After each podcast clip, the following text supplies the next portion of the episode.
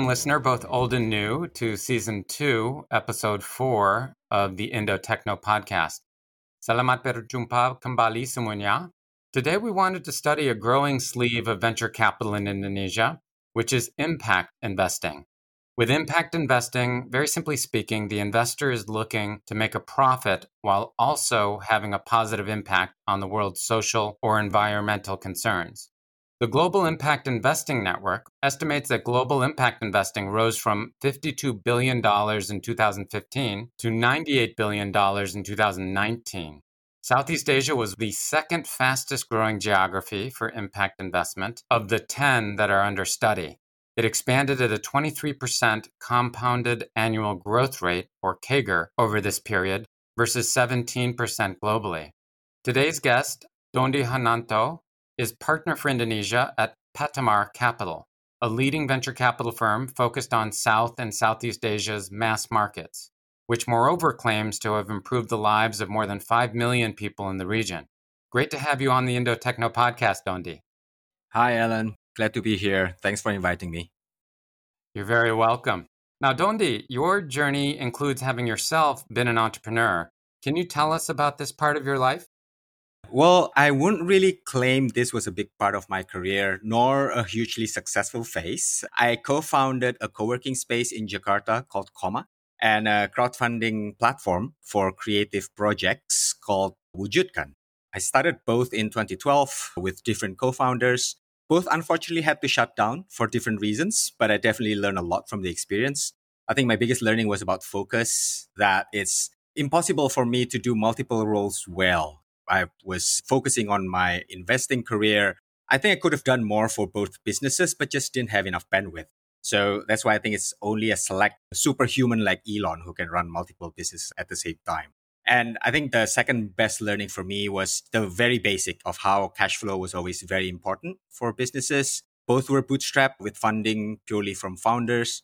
Both generated revenue, so they weren't the type of high burn businesses. And thankfully, at the end of that, I didn't really lose money because one of the companies actually had some cash reserve at the end. So we could distribute that among shareholders.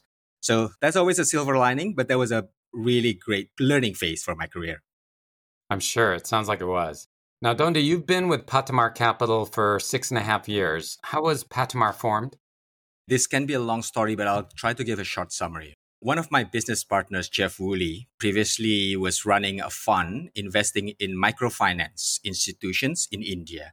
Before that, few people believed that microfinance institutions can be scalable, and this was early 2000s. This fund ended up being very successful in catalyzing the growth of that industry in India by the end of the 2000s, it attracted large investment banks like Credit Suisse and Warburg Pincus to invest in the sector and actually led to the first microfinance IPO, which was his portfolio company that was called SKS Microfinance back in 2010.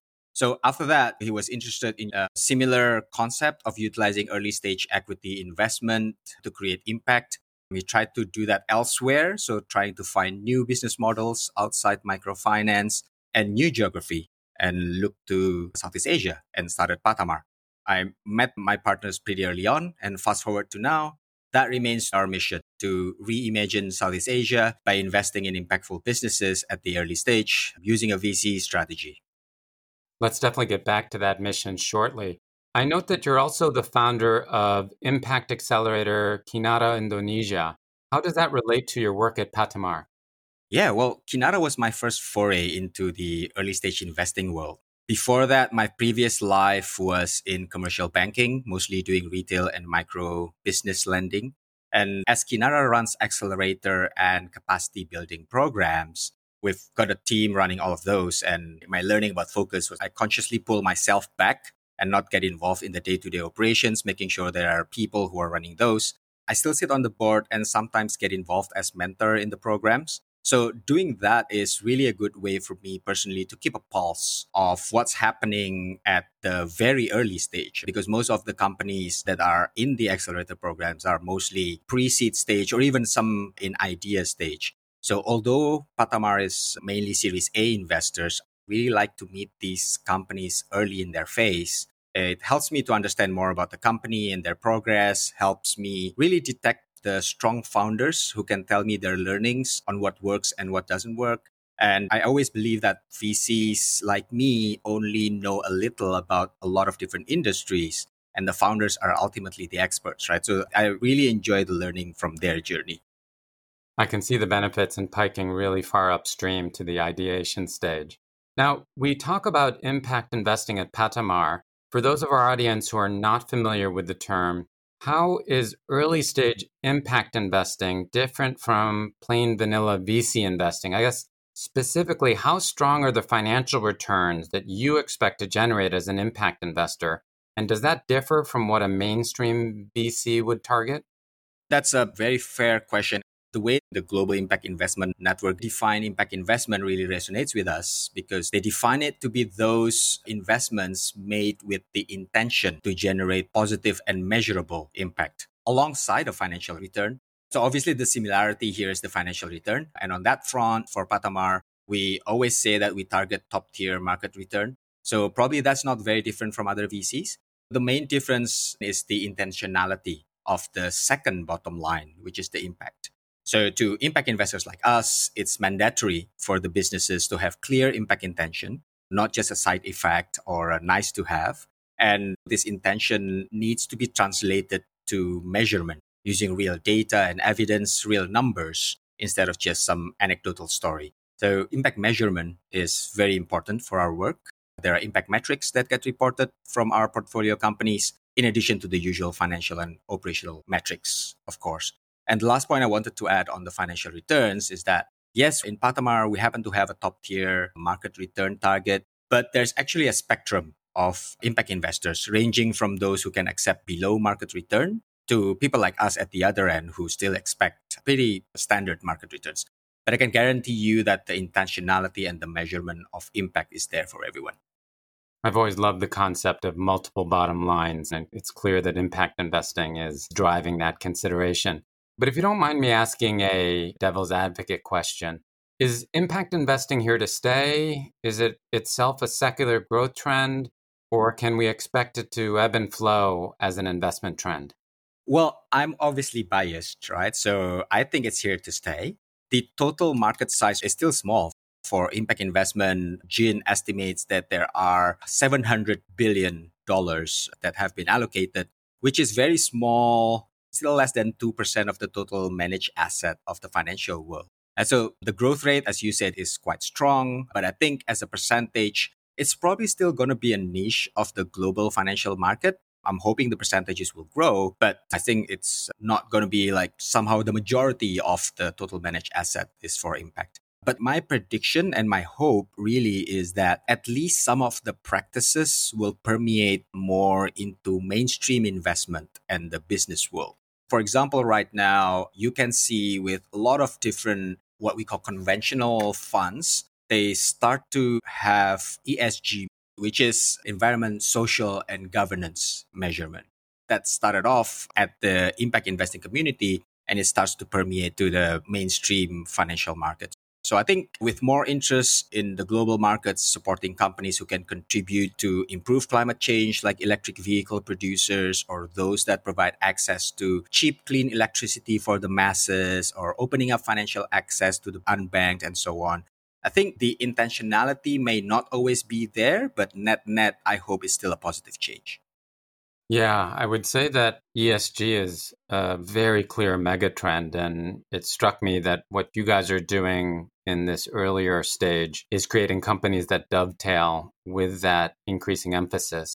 Now, Dondi, how are your investee companies integrating technology into their businesses to drive more social impact and at the same time greater financial returns? Yeah, I would say definitely there's a lot more use of tech as an enabler to help these companies achieve their mission. So that's why we also describe our portfolio companies to be tech enabled companies, because I think most of them do use tech in their business.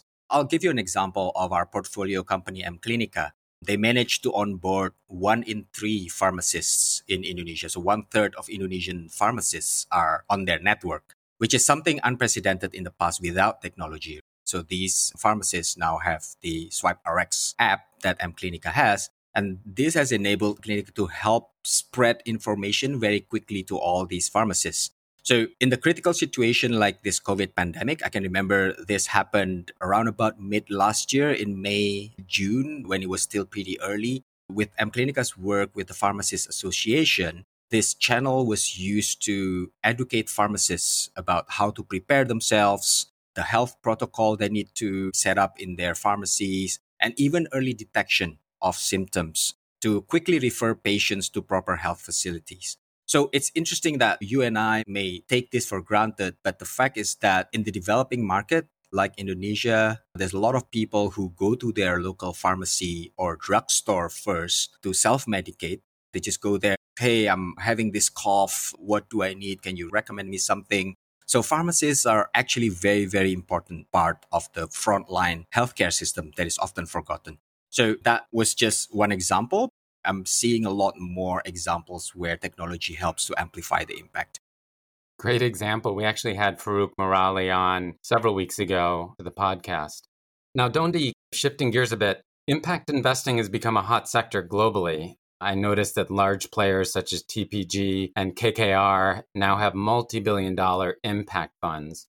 A simple question Currently, are there enough high quality impact investment opportunities for all the money that's targeting them now?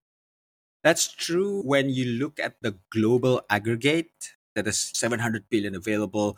But I always believe that not all investment money is the same. Those mega funds obviously look for larger PE type deals. Some of them may have specific sector focus. Some may have specific geographical focus. For example, Sub Saharan Africa is one that gets a lot of allocations. So, from the 700 billion that's available, what we really need to see is how much is available for specific types of deals. So, for example, let's take an early stage company in Southeast Asia.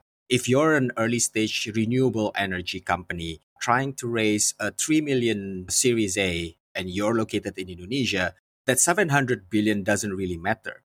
What matters is how many investors actually fit your specific company. So, for that example, the stage Series A, round size, 3 million and the geography Indonesia is a good fit for us, but we still won't invest in that company because we don't do renewable energy. Well, it's mainly because we just don't understand the industry.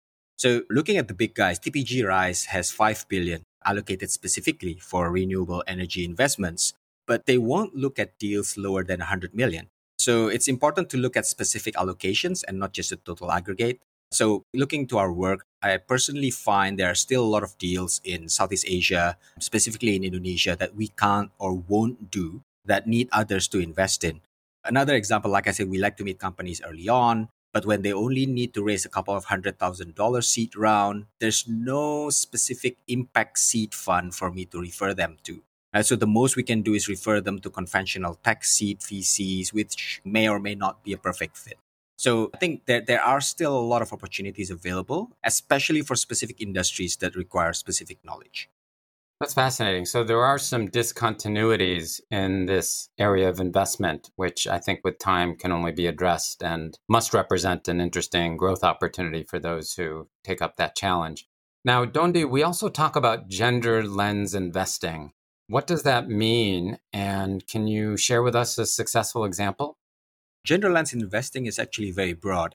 We have only started really practicing this back in 2017. One aspect is really investing with the intention to address gender issues or promote gender equity. And this could mean investing in women owned businesses or investing in businesses that offer products that improve the lives of women and girls. Another aspect besides the gender intention is ensuring that the investment process consider gender issues. This is really an internal process from our sourcing, due diligence, deal negotiation to post deal monitoring. That's what we focus on in our fund to ensure that it's gender balanced. So, for example, if we only mainly attend community events where the attendees are your typical tech bros, then we might be missing out on great women led companies whose founders may not feel they belong in that community. So that's why we have to really look deep into how we source our deals, which communities we're in, and making sure that our process is not gendered. So we also look at how gender plays a role in the business. For example, whether the target market is predominantly women like the case of our portfolio company Sayurbox. or whether critical stakeholders are majority women, like our previous portfolio company, Mapan, who has 300K agents and almost 100% of them are women. So this plays a role in how we evaluate the business. For example, the questions are if the majority of the customers are women, then the founders need to ensure that the marketing message, the product design, user experience, and so on fit into the target market. To me, it's not just a politically correct thing to do, but critical to business success too. So besides that, we also have just launched a sister fund focusing on female entrepreneurs called the Beacon Fund. That fund is managed by a separate team in Patamar, led by my business partner Shuyin. I'll tell you one anecdotal interesting story that I think after we as a firm decide to seriously adopt a gender lens, I tend to see and apply this lens in my daily life. For example, as an outsider watching the C2C e-commerce war, I assume all the marketplaces want both male and female customers because they want everyone to transact more in their platform. So it's interesting to see how Tokopedia tried to appeal to more female customers by using BTS as brand ambassador, while at the other hand, Shopee uses Cristiano Ronaldo and Bambang Pamungkas and have spatial male-oriented promo days. So my guess is that's trying to balance out the image that more guys shop at Tokopedia and Ibu Ibu shop at Shopee so I think gender lens is not just about investing in female entrepreneurs, even though that is one important part as well. But I think for general business performance, it actually helps a lot. Now, Dondi, we talk about targeting with our investments in quote unquote mass market consumers, namely those 1.6 billion low and middle income consumers in developing Asia. Now, by virtue of being low income, do we not immediately encounter a challenge in areas such as monetization and revenue growth with a low income user base? I think it's a very nuanced view. And that's why we like the term mass market rather than low income. And the unfortunate part here is that after almost seven years, I still cannot find the proper translation of mass market into Bahasa Indonesia. So if listeners, you can help please help me with that because it's just difficult to translate that to Bahasa Indonesia. So in World Bank economic jargon, we see a lot of opportunity with those categorized as the aspiring middle class, where in Indonesia, this is defined as those spending 3.5 to $8 US per day or between 500,000 to 1.2 million rupiah monthly.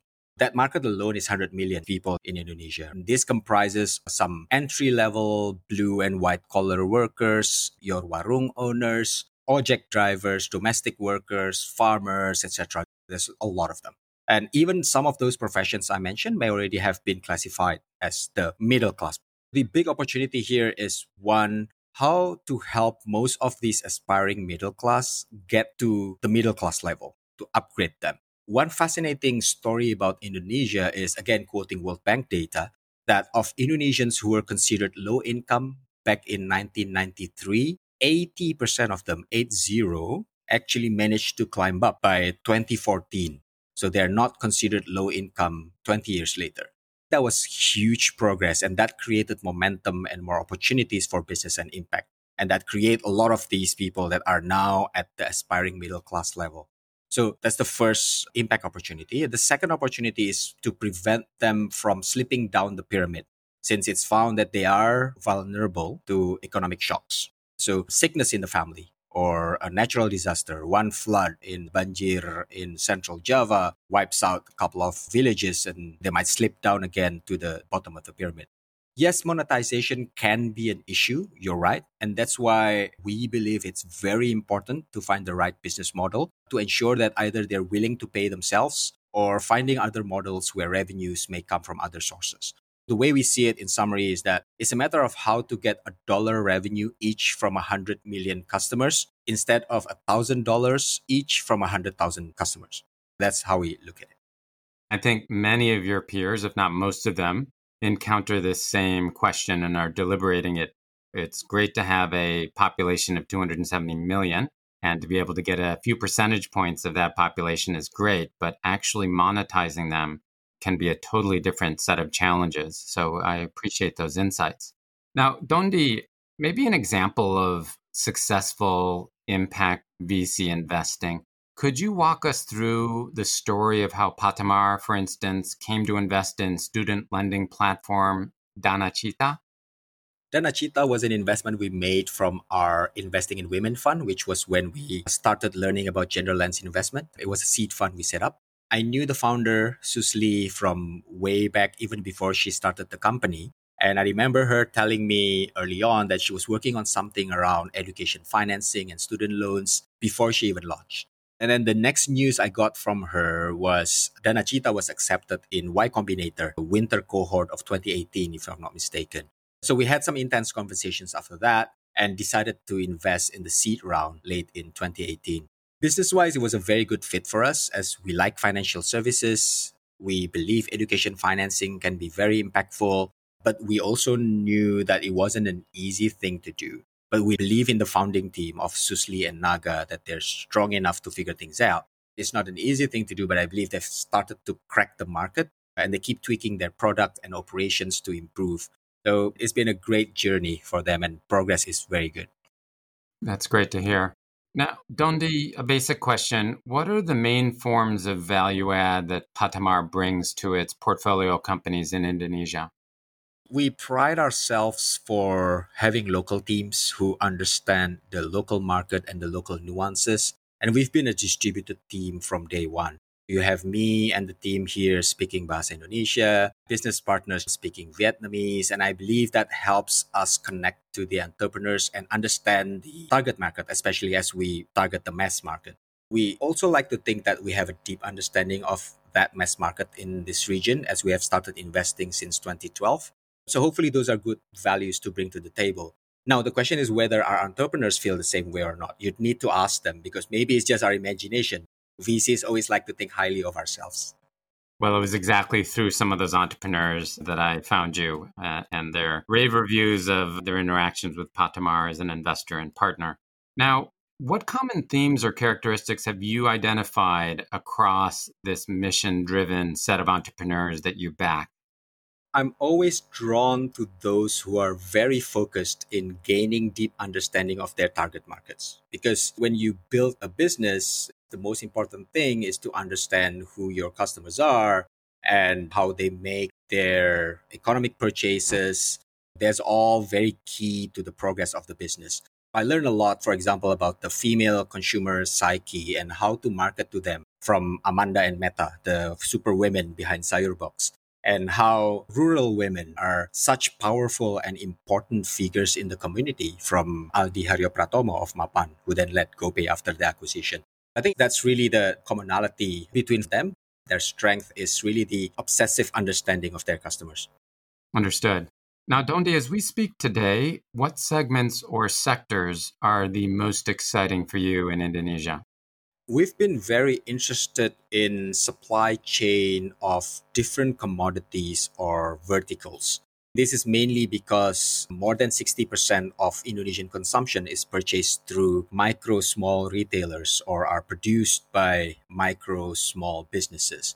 So a lot of these startups are B2B. My partners sometimes call it capital B to lowercase b because they're targeting SMEs we have an overarching thesis that any improvement to the supply chain is going to be impactful to the micro SME stakeholders, either the retailers or the producers.